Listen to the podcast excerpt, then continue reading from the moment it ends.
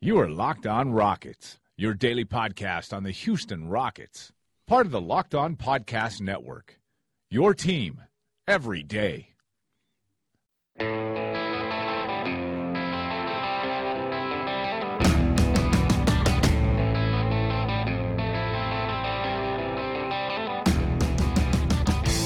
How in the world do we keep underestimating these guys?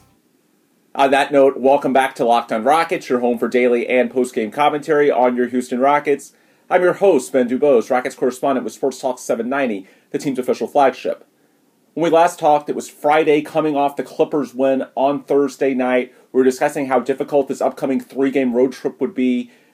Three games in four nights, including a road back-to-back at New Orleans, a long plane flight getting in well after midnight to Minnesota for night two after playing in New Orleans on the front end Saturday night, in Minnesota early Sunday evening. And the Rockets, of course, found a way to get both of those games, neither even being all that dramatic in the final minutes. With the pair of wins, the Rockets improved to 56 and 14 on the year, just 12 games left to play. More importantly, coupled with the Warriors' loss on Friday night to the Kings and the Raptors' loss on Sunday to the Thunder, that gives the Rockets an effective four game lead on both they have a three game lead technically on the Warriors, but they hold the tiebreaker. They have a four game lead on the Raptors, but do not hold the tiebreaker. So effectively, it's a four game advantage on both with only 12 to play. And uh, the good news, as far as I can tell, the schedule for both of those teams is tougher for the remainder of the last 12 games than it is for the Rockets because after the Portland game on Tuesday night, which certainly will not be easy, the schedule does ease up for Houston Whereas for Toronto, they've got two games against Boston, two against Cleveland, those 4 2 on the road. Also, they have Indiana in there, at Miami. Golden State, they have San Antonio on the road tomorrow night. They have Oklahoma City, but for Golden State, of course, it's beyond just the schedule. It's the fact that right now, Steph Curry, Klay Thompson, Kevin Durant, they're all out, and none has an immediate return date set. So the Rockets not only are they up four games with 12 to go, which is daunting and commanding in its own right, but they're up four with 12 to go and a substantially better scheduling profile. We also think it's a substantially better injury profile. If there's one negative that you could take out of these two games, you did see glimpses. Clint Capela holding his left thumb, which they've admitted has been sprained for a few days. James Harden, briefly a scary moment in the sun in the fourth quarter on Sunday in Minnesota, got jammed when Jeff Teague and uh, Gorgui Dieng were both going for the loose ball, or it wasn't a loose ball, it was more a transition sequence. They were trying to poke it out from behind, but Teague's knee kind of brushed against Harden's hand and he seemed to jam his fingers. I feel pretty confident with how conservative the Rockets have been with injuries this year, going all the way back to having Chris Paul miss over a month with what amounted to a bruised knee, that they would not allow either player to continue if there was a chance for them to make their injuries worse. However, there's a difference between not being able to make your injury worse and having it get better. And ideally, by the playoffs, in an ideal world, you would be able to let those injuries get better. And so I think what the Rockets are wanting to do, if you get through this hellacious stretch of three games in four nights on the road, all against probable playoff teams, but as I said leading off, in some ways, with the Rockets this good, perhaps we no games are all that difficult. Both of these, the six point win against the Pelicans and a nine point win against Minnesota, 129 to 120, that quite frankly did not even feel that close, other than a late Minnesota rally after they were down 20 plus. My guess is that the Rockets want to get this lead for the number one seed and home court throughout the NBA playoffs as insurmountable as possible before then you start to see a more conservative mindset with the injuries, especially because making the lead insurmountable also coincides with the more difficult stretch of the schedule. So I think what the Rockets see this stretch as now, with Golden State having their injuries, and of course this being the road stretch three and four nights for Houston, as a thing where if the Rockets keep it at four games or even build it beyond that because the Warriors play in San Antonio tomorrow night, if you're able to further build that lead, then I think it makes it all the easier over the 10 games that closed the season, mostly against lesser opponents, to rest guys like Clint. I would say Clint's concerns me a little more than James because we've seen the thumb bothering Clint for a few games. He was actually mentioned as probable before the Clipper game last Thursday. It first appeared in the injury report on Wednesday, so he's at least been dealing with it for half a week that we know of. With James, it seemed like an acute situation tonight. It bothered him for a couple of minutes. By the end of the game, in which he finished off with another dagger three. By the way, how many teams? It feels like he's there have been more NBA teams that have been finished off by a James Harden dagger three than teams that have not. He has been so money with those late in games. With James, I tend to think it's more acute. If they have any concerns, of course, they'll go through an X ray, an MRI, whatever the precautionary diagnostic tests they need to run to feel good about it. But ultimately, uh, the Rockets, their medical staff, they can take pretty good gauges of situations on the sideline, and I feel pretty confident, especially with a four game lead with 12 to play, they're not going to be pushing those guys out there if it was anything even remotely concerning. My guess is that both Harden and Capela, maybe Capela a hair more, fall into the category of you can't really make it worse, but also it's probably not going to get better if they don't play. So it's a matter of kind of picking and choosing when you get that rest. And I think the Rockets feel like if they can get these wins on this road trip, then when the schedule eases up down the stretch, that makes it all the more reasonable to rest those guys then, especially if your lead is pretty much insurmountable, which certainly it's getting to. Let's discuss that before we even go into the two games. The lead at this point, we mentioned effective four game lead because the tiebreaker on Golden State, a literal four game lead on Toronto. To put it in perspective, if the Rockets finish the year 8 and 4, and keep in mind this is the Rockets team 56 and 14 now that is now at an 800 winning clip on the year, 80% of their games. If they finish the year 8 and 4, which is just two thirds, basically below 67%, that's far off their averages. If they finish 8 and 4, the Warriors and Raptors, either team would have to finish 12 and 0 to catch them. If the Rockets finish 9 and 3, which is a 750 winning clip, which is still below their season long average. There's nothing that the Warriors or Raptors could even do. Even 12 0 would not be enough. So that's why this lead is so commanding for the Rockets. And really, when you look at the upcoming schedule, I want to start by looking forward because for the Rockets, everything, we know how good this team is at 56 and 14. We learned more tonight. You can see the character in wins like these on the road. But beyond that, when you look forward to what they have at Portland on Tuesday night. Portland, a very good team. That's not going to be easy. But after that, home for Detroit, home for New Orleans, home for Atlanta, home for Chicago, home for Phoenix.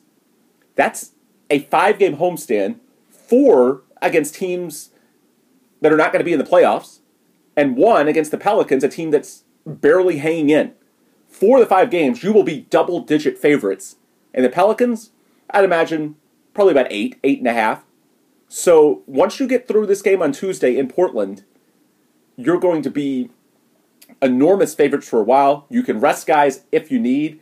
And quite frankly, my expectation is that at a minimum, your lead is four games coming off of that Tuesday night game in Portland because Golden State, with all their guys out against the San Antonio team at home scrapping for their playoff lives, the Spurs to be big favorites in that game tomorrow. So even if you lose at Portland, if that's offset by the Warriors losing in San Antonio, well, you're going to be in just the same position you are today, but with 11 games left instead of 12. So, in other words, even stronger. And if you can get that game in Portland, and it's not impossible because it's not going to be on the back end of a back to back, the Rockets will be rested. Then at that point, a five game lead with 11 to play with that weaker stretch coming up, to me, that would be officially insurmountable. And also, I think that five game stretch all at home, my opinion, that's what the Rockets have their eyes on. If there are any nagging injuries, like what we mentioned with James Harden and Clint Capela, that is when you address them. I think with these, you're putting pedal to the pedal, pedal to the metal, not pedal to the pedal. Sorry about that. Uh, you're trying to get this to insurmountable status. You're almost there, not quite, but you want to get this to insurmountable status as soon as possible. And if you're able to get that, and I think there's a decent shot that maybe even after tomorrow night, if the Warriors lose in San Antonio, but I would say certainly there's an opportunity by the end of Tuesday night in Portland, I think you'll officially be there. And then you can switch from the grind that you're in now, just find a way to get each and every game by any means necessary to start playing more of a long game once you get on this homestand against weaker opponents. Now, that's our initial segment tonight on Locked On Rockets because we're recapping two games. The last we spoke was on Friday. We had two games, weekend back to back, Saturday night in New Orleans, Sunday night in Minnesota. It didn't really make sense to do a show in between because there's so little time. And also, I know folks are busy on weekends anyway, so it's not great for listens. So that's why I want to start with what the two wins mean. Rockets improving to 56 and 14 on the year, and why it puts them in such a strong position scheduling wise. Segment two, let's discuss what happened in these games. I'll start with Sunday because it's the most recent. This one's so remarkably impressive because the Rockets had a 77 to 56 lead at the half. Night two of a road back to back in which they got in to their hotel, I heard about 1:30 a.m. To be able to do this against a Minnesota team that's scrapping and playing for its playoff lives, a Minnesota squad led by Karl-Anthony Towns, a stud in the middle, that beat the Golden State Warriors. Golden State Warriors with Klay Thompson, with Kevin Durant, with Draymond Green, all playing 35 plus minutes, two of them playing 39 and 40 minutes. So, by the way, when you hear this garbage about the Warriors not really caring about the one seed or giving it up, yeah, point back to that Warriors Minnesota game last Sunday on that same floor. The Warriors wanted it pretty bad. That's why they played all those guys extended minutes.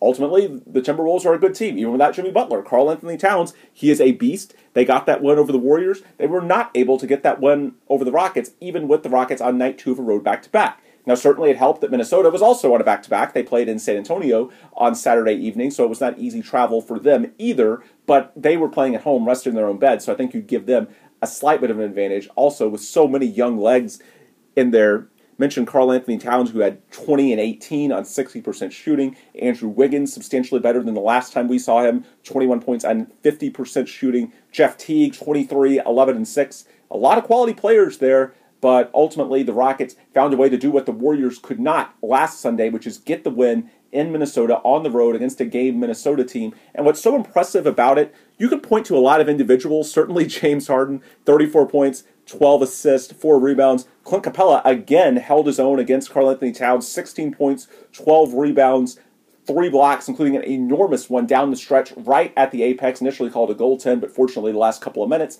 it allows the officials to review it, and they were able to see that no, it was not a goaltend, a perfect block by Clint Capela. So there are lots of individual standouts in this. James, in addition to 34 and 12, he shot 50%, got to the line 14 times, made all of those. But on top of all of those things, what I really liked the most was that the Rockets went out and, as I mentioned, 77 to 56, they took care of business in the first half and played from in front.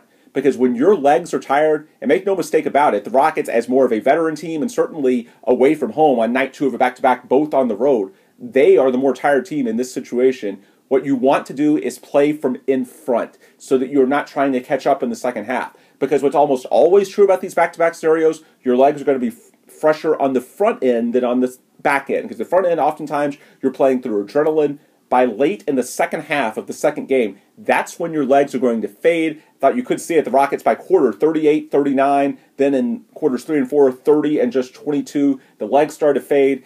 They actually, in the first half, they were 11 of 19 from three. They finished the second half five of 16. That's actually because they made two of their final three. One big one from Trevor Ariza when it was five with three minutes to push it back up to eight. Then the dagger from James Harden with just over a minute to go to push the lead to nine. They actually started the half three of 13, which I think reflects those tired legs. Defense slipped a little bit. I don't want to say the first half defense was perfect because the Timberwolves scored 33 in the second quarter, 56 points. So I don't want to say that the Timberwolves, who scored 56 points in the first half and 64 points in the second. The Rockets' legs were a little more tired. I don't think it was a night and day difference. I thought the bigger difference was on the offensive end of the floor when it just seemed like the pace fell, the threes, a lot of them were short rimmed, but fortunately the Rockets were able to play from in front. That is the single biggest thing in this situation. And then after the Timberwolves cut it to five with three minutes to go, the Rockets won those final three minutes convincingly. They called a timeout, they regrouped, and mentioned the Ariza and Harden threes. Those are big. But in general, I thought James was much better tonight at driving the basketball. Now, 34 and 12 tonight. Saturday night, he had 34, uh, 32, excuse me, 8 assists, 11 rebounds. He's the MVP frontrunner. He's brilliant for a reason.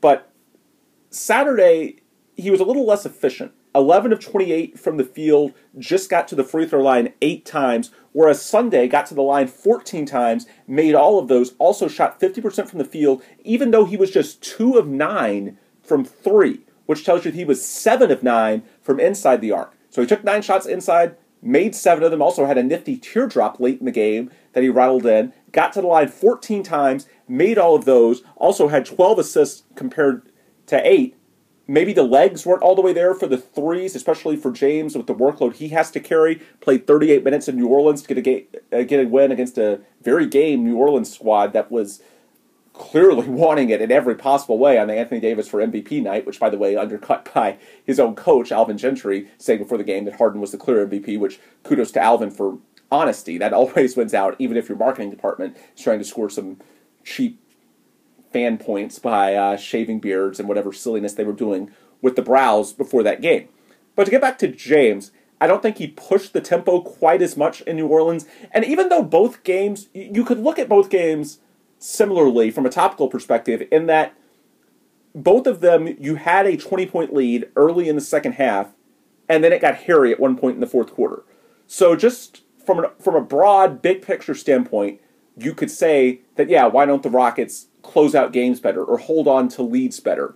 And superficially, that's true. But I think it's important to note the nuance of how each game got there.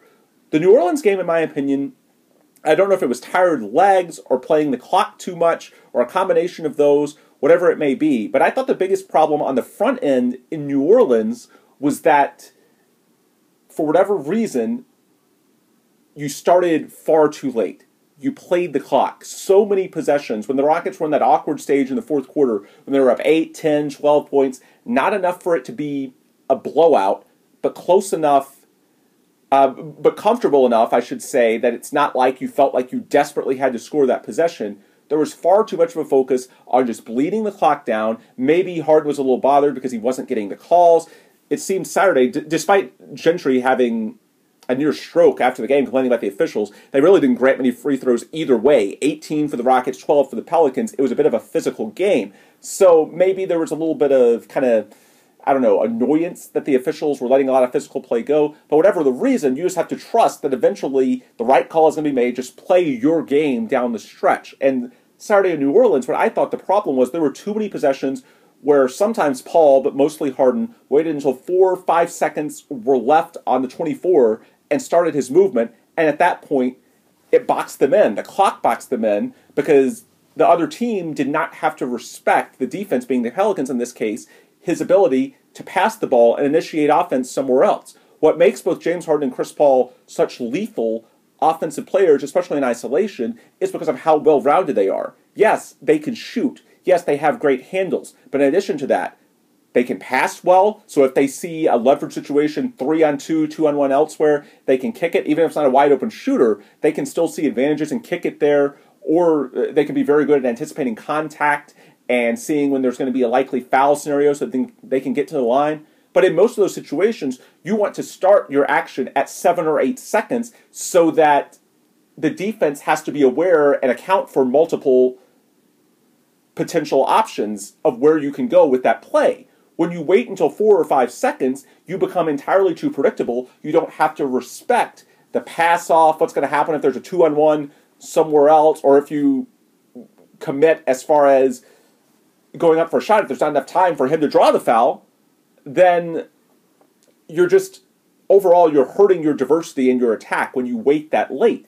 And I know the Rockets since the start of February they've been one of the slowest paced teams in the NBA. And I think the Rockets would like to be a little faster paced than they are. I think they want to be run and gun. I think they probably want to be middle of the pack. But they've proven certainly they can win playing slowdown as well. Chris Paul, an excellent half court point guard. Both Chris and James, who are the best isolation players on the planet.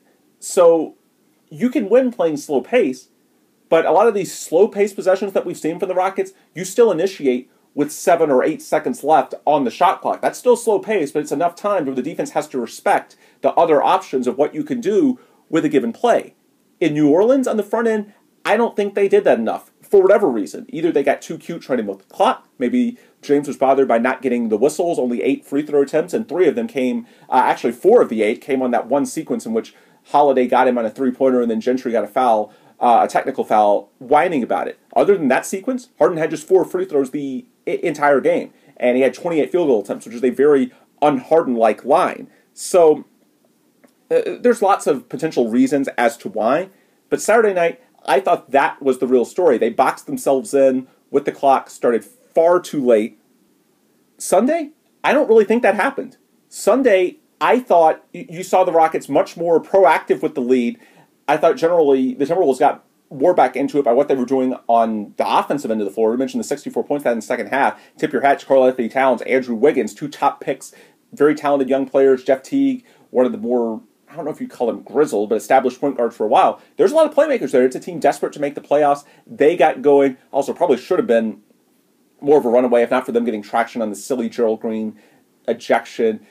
If y'all follow me on Twitter at Ben Dubose, y'all know my thoughts on the ridiculousness of that. I don't want to go into too much on this podcast because fortunately it didn't really impact the game other than in a stretch where the Rockets could have built up the lead. Ultimately, it was still able to, uh, the Timberwolves actually were able to cut it because they ended up getting the free throw advantage out of that sequence because Gerald was ejected. But either way, I thought it was more the Pel- uh, the Timberwolves, excuse me, making plays on the offensive side of the floor. Tip your hat to those young guys. But as far as Chris and James, I thought they did a much better job of controlling what they could control. James, 9 of 8. We mentioned 34 and 12. Chris, haven't been through his stat line tonight. 18 points, 9 assists, 8 rebounds, 4 of 8. That's 50% shooting. Also got to the line 10 times, made 9 of them. Both of those guys were much more aggressive between Harden and Chris Paul. Got to the free throw line 24 times, made 23 of those.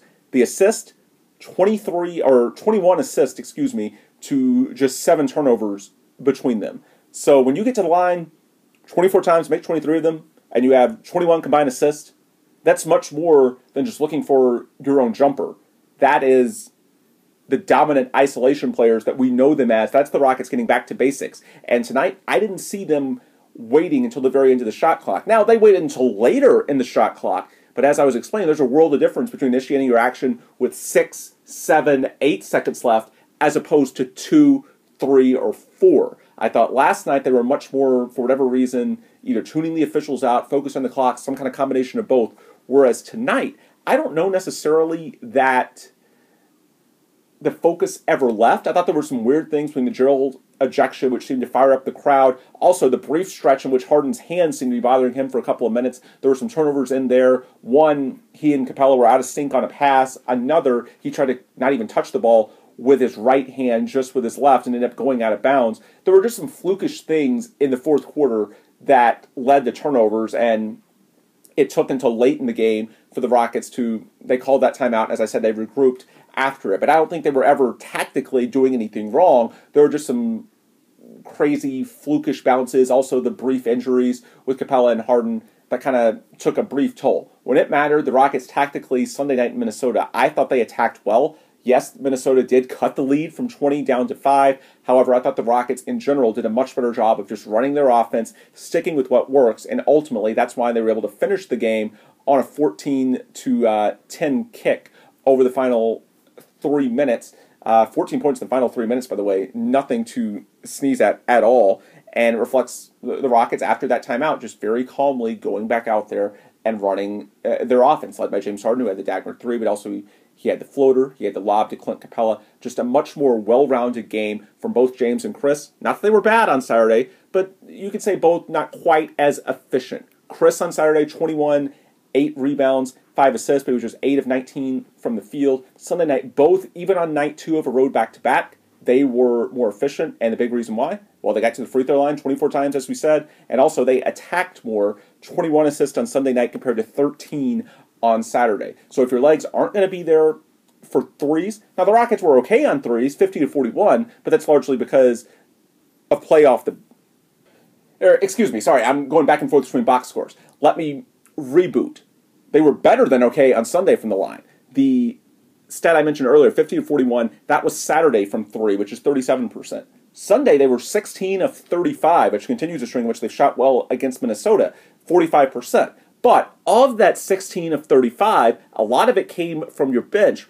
Ryan Anderson, Gerald Green, and Eric Gordon, who had seven made threes between them. We'll touch on them in the final segment of this show in which we kind of address the role players and how we've gotten more out of them since that close Thursday night game against the Clippers. But Chris and James between them were actually just 3 of 12, 25% from behind the arc. So they did not really have the stroke from distance, but it didn't matter because they were much more aggressive and involved and engaged on the drive. And maybe that's how you offset not having a leg for two guys who are asked the most of. Chris and James played uh, 35 and 37 minutes on Sunday night. and On Saturday night, they played 33 and 38. So certainly they have the highest usage. Their legs aren't there And even if we saw that a little bit late in the, in the second half on Saturday, when we saw some decline in the offense, well, they adjusted Sunday by taking the ball to the rack more. If the legs on the threes weren't there, well, fine. They got to the free throw line, they set up plays for their teammates, and ultimately, that's where you had an improvement, I thought, between the two of them. Both James and Chris, you can't say much negative about guys who are as good as they are, especially when you win two games on the road against playoff teams. But even though the stat lines look similar, I thought Sunday was a much better game for both of them because of the efficiency 50% from the field for each, 21 assists combined versus 13, and then the 24 free throw attempts combined as opposed to just 10 on Saturday. So even if the three point stroke wasn't there, they made the adjustments. And I thought in the second half, even though the Wolves did, it was superficially similar from the standpoint of they did cut into what was once a massive lead. Ultimately, I thought the Rockets reacted much better, and it wasn't just like they were trying to bleed the clock out, which was the case in Saturday in New Orleans. Sunday, I thought, especially in the final three minutes after that timeout and after Harden got his hand back settled down, I thought you saw the Rockets much more proactive on the attack, trying to actually finish out the game, and kudos to them, they did. Again, 129 120 winners, improving to 56 and 14 on the year. Now, the final segment, we spent most of the show discussing the two big guns, Chris Paul and James Harden. Because as we said, 34 and 12 for James on Sunday night, Chris 18, 9 and 8, both 50% shooting. Saturday night, James 32, 11 and 8, Chris Paul 21, 8 and 5, got wins on both ends. But what I think is really interesting, since the last time we talked on, which was on Friday following the Clipper game, you did not have many contributions at all from your supporting cast other than Eric Gordon. And Eric Gordon this weekend, I don't want to say that he was poor because he actually made four of his nine shots. It's just overall he did not get the volume of quality looks that he got in that Clipper game. Maybe both teams scouted him a little better and were not going to let Eric Gordon beat them after that scintillating performance he had, seven of nine from behind the arc in that game against the Clips. What I thought was most encouraging was the growth we saw, continued growth in the case of Clint Capela, from essentially all your front court options because we spend so much capital on this podcast discussing James and Chris for obvious reasons, and Eric Gordon because his revival since coming back from the injuries, the food poisoning, it's been a big story. But Clint Capela, I mentioned that going into Thursday, it had been an underwhelming March for him after averaging over 16 and 12 in February, first month of his career, in which he had averaged above 30 minutes per game. Maybe there were some tired legs. Lately, he's had the sprained thumb, which we addressed earlier. But even with the strained thumb, he has really bounced back. He has found the second win all three games, following up the Clipper game in which he had 19, 12, and 6. Tonight, he had 16 and 12. Saturday matched up against Anthony Davis, 13 and 11. Three consecutive um, double doubles, and in all of them, he had at least three blocks, three blocks tonight, three blocks Saturday night, and of course, six against the Clippers. So he's even becoming a bigger difference maker on the defensive end of the floor as well. And in each of those, he also played 30 or more minutes 30 Saturday, 31 on Sunday, and 36 against the Clippers. So if there were any tired legs from Clint Capela, he seems to be overcoming that in a big way, even when going against three consecutive really good big men DeAndre Jordan, Anthony Davis, Karl-Anthony Towns. These are not guys that you want to throw Nene and Brandon Wright out there for extended stretches, and Nene did not even play on Sunday. But this is the kind of big man where a 35 year old Nene, Tarik Black, Brandon Wright, there's still no timetable for his return with the knee injury. Clint Capela is the only real big man that you can trust against some of the younger bigs that are that springy. And even though it had not been the best stretch for Clint going into that game on Thursday, and even dealing with a sprained thumb, that's bothering him clearly because he's been holding it at times throughout the game. He has not just gutted it out, he has thrived. He's been a difference maker for three consecutive games now. Aside from Clint, though, the story on Thursday, three of 17 was the combined shooting from PJ Tucker and Trevor Ariza. Well, they bounced back in a big way. Saturday night in New Orleans, those two guys combined 9 of 17. More impressively, they were a combined 7 of 14. That's 50% from behind the arc. Now, you didn't get that much from your bench, but it was okay because when you have Chris James, Clint, and then Trevor and PJ are picking up the slack, and both Trevor and PJ clearly wanted to redeem themselves for an off night on Thursday, that was enough. On Sunday, they weren't quite as crisp, maybe that's because you have two veterans in Trevor and PJ. They were feeling it on the front end, so they played over 30 minutes each. Well, night two, when your guys that carried did the heavy lifting. Now, Chris and James did the heavy lifting on both ends, but there's obviously a higher standard for those guys. In terms of role players, probably not reasonable to have both of those guys be dynamic, especially from a shooting perspective, for two consecutive nights. So even though you saw some regression, Trevor 4 of 11, PJ was 4 of 9, actually 3 of 5 from 3. So when it came to three point shooting, it actually combined 6 of 13, which was still really, really good. But PJ played just 24 minutes. Not sure how much you want to ask him. Well, I guess the other part of the story with PJ, he also fouled out six fouls in his 24 minutes. I thought some of his fouls came from probably being a little fatigued. He grabbed and reached a little more than you would normally see him. So the bottom line, you needed more of an instant impact from guys off the bench. And Ryan Anderson, he made his return on Saturday. Relatively nondescript, zero points, three rebounds, took two threes and missed them, small sample. But after missing a couple weeks the hip flexor, he's trying to ease his way back in. Well, Sunday in Minnesota, played just 17 minutes, but boy, did he make the most of it. Four of six from the field, including four of five from three. Also, when the Timberwolves started adjusting them being that hot, also had a couple of assists, continued to move the ball well in the first half, was a plus 12 in his 17 minutes. Then Luke Moute, three of five. Gerald Green, five of five, including two threes. One thing that I have really liked from Mike D'Antoni over the past week, he's starting to get a feel for how to best optimize Joe Johnson and Gerald Green. One of the things we first heard when Joe Johnson signed with the Rockets from David Locke, who's covered in the last two years in Utah, was that Joe Johnson's performance slips dramatically in these situations where he's playing on no rest or even one day's rest, and it improves a lot when he is Springer, when he's had some days off, and that's to be expected with a 36 year old. Well, the one guy who might not be the case with is Gerald Green, who does not had that much mileage, especially this year, and can be quite springy at times. So on both back to backs in the past week, Dallas and San Antonio last week, and now New Orleans and Minnesota this weekend, you've seen Gerald Green play on the second end, and both of those he has been an enormous difference maker. His energy was big tonight, 12 points, 5 of 5 shooting, made both of his threes. Tonight he wasn't a presence on the glass, I guess because the Rockets didn't necessarily need him to be, with uh, Clint getting 12 boards, Chris getting 8, but and of course the Timberwolves are a better rebounding team anyway. But against the Spurs last Monday, he delivered there as well. Actually had nine rebounds in his 20 minutes, which is phenomenal. And in both cases, even though Gerald made his threes tonight, Monday against the Spurs, he was just 4 of 11. And Gerald really made his threes or not, it was a much needed shot of energy when a lot of your regulars were probably a little lethargic from being on night two of a back to back. And so I think you're starting to see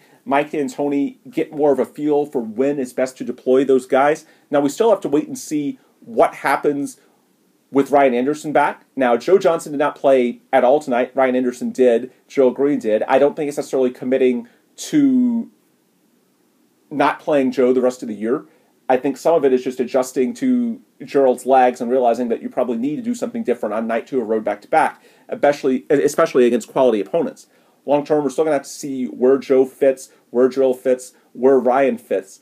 But I think Ryan's going to get his minutes back. You need him as a floor spacer, especially in a matchup like this. By the way, the Rockets have won all four against the Timberwolves, three of them by 18 points, and tonight's by nine. So I think you feel pretty good about that as far as your potential playoff matchup, matchups, first or second round. I think this is one you feel pretty comfortable with. But as far as Gerald, Joe, and Ryan, I think that's what Mike is trying to figure out over these last few weeks of the year when to deploy those guys, also how they play together. I actually thought what was pretty intriguing Gerald and Ryan seemed to play very well off one another, especially in the first half. Now it's a one game sample, but if it turns out that those two guys have some good synergies and chemistry together, then maybe that offsets whatever advantage you think you have when it comes to. Um, Joe Johnson and his veteran savvy, his isolation. So that's something I think Mike D'Antoni to really get a full grasp on where each of these guys is. You need to be able to play all three of those guys, mix and match, see what combinations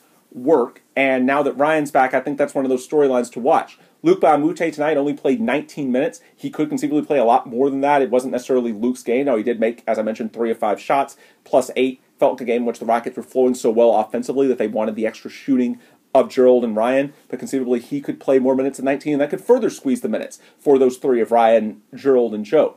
All I'm saying, I don't, I wouldn't necessarily assume that now it's going to be Gerald and Ryan. I think Joe is going to get opportunities, but you're probably only going to have a chance to play two of them at most by the time you get to the playoffs, maybe only one, and maybe one and a half is more reasonable. One regularly, and the other playing eight to ten spot minutes here or there, and maybe if they catch fire, playing a little longer than that. But in my opinion, none of those three is so individually dominant that they're locks. They each have their own unique virtues. So what I think you want to see from Mike D'Antoni more than anything else is an open mind and find ways to see if there's any chemistry, certain synergies between certain pairings of those, as, and also, for that matter, pairings with other players in the Rockets roster. When you had both Gerald and Ryan out there with James Harden in particular, I thought the spacing was tremendous. Maybe that's something that you consider. Also, Gerald, we mentioned night two of a road back to back. Maybe this is an ideal scenario for him because his fresh legs did a lot against San Antonio on Monday and now uh, Sunday against Minnesota. And maybe a slower half court game is better for Joe Johnson, who is probably the best of the three, actually creating his own shot off the bounce or in the post. So there's all sorts of things that each of those brings to the table. And I think to really start kind of figuring out where each fits, you first need to have all three active at the same time. So finally, as of this weekend, with Ryan Anderson back, and fortunately, he does seem to be healthy, as evidenced by his 14 points on four or five from behind the arc on Sunday night against the Timberwolves. Now he's got those back. That's the other thing to watch down the stretch is who gets hot amongst those, who gets squeezed out. Not going to assume that Joe has been squeezed out based on one game, night two of back to back, especially because Gerald played so well in that situation on Monday, and Joe historically his numbers aren't good in these situations. So it's just one game. I'm not going to assume that Gerald and Ryan are ahead of Joe at this point, but it's something to watch because, in my opinion, with the Rockets being where they are in the standings, you're pretty close to uh, locking up the number one seed. So down the stretch of the year, it's going to be less about having to win every game for the sake of the standings, and it's going to be more about finding out. Well, first it's going to be resting, making sure everybody's healthy, but beyond that, finding out exactly what the right combinations are and getting people in as good a rhythm as you possibly can heading into the postseason. And so with that bench, now that you finally have all of your options ready to go. In my opinion, that's the storyline to watch as we head down the home stretch of the final 12 games, assuming, knock on wood, that the Rockets are able to hold on to this number one seed. So, on that note, I will wrap up. Uh, as always, thanks to you guys for listening. Apologies for going a little bit long. Thought that was necessary in this case because we had two games to discuss rather than the usual one. But now, with this done, we'll get back into our regular daily routine the rest of the week, and of course, get back to our individual game recap after Tuesday night's game when the Rockets have a late one in Portland against the red hot Portland Trailblazers. So until then, well, we might have a show before then. We'll see what I can line up on the interview front. But until uh, later in the week, I will sign off. As always, appreciate you guys listening. If you want more from me, best place to get is on Twitter. I am at Ben Dubose. Show is at Locked on Rockets. Also, email lockedonrockets at gmail.com. Facebook at facebook.com slash Rockets or website lockedonrockets.com. Always you can see our content, interact with me, ask me questions about the team, make suggestions for the show, inquire about becoming a potential sponsor. Our numbers are great these days based on how much the Rockets are winning. Now 22 of their past 23 games after having the 17 game winning streak snapped. What have they done? Facing a pretty tough stretch of the schedule. Well, they've won five more in a row heading into uh, Tuesday night's game against Portland. If they win that one, look out because, as I mentioned, the last five games of this month, five game homestand, you're going to be favorites.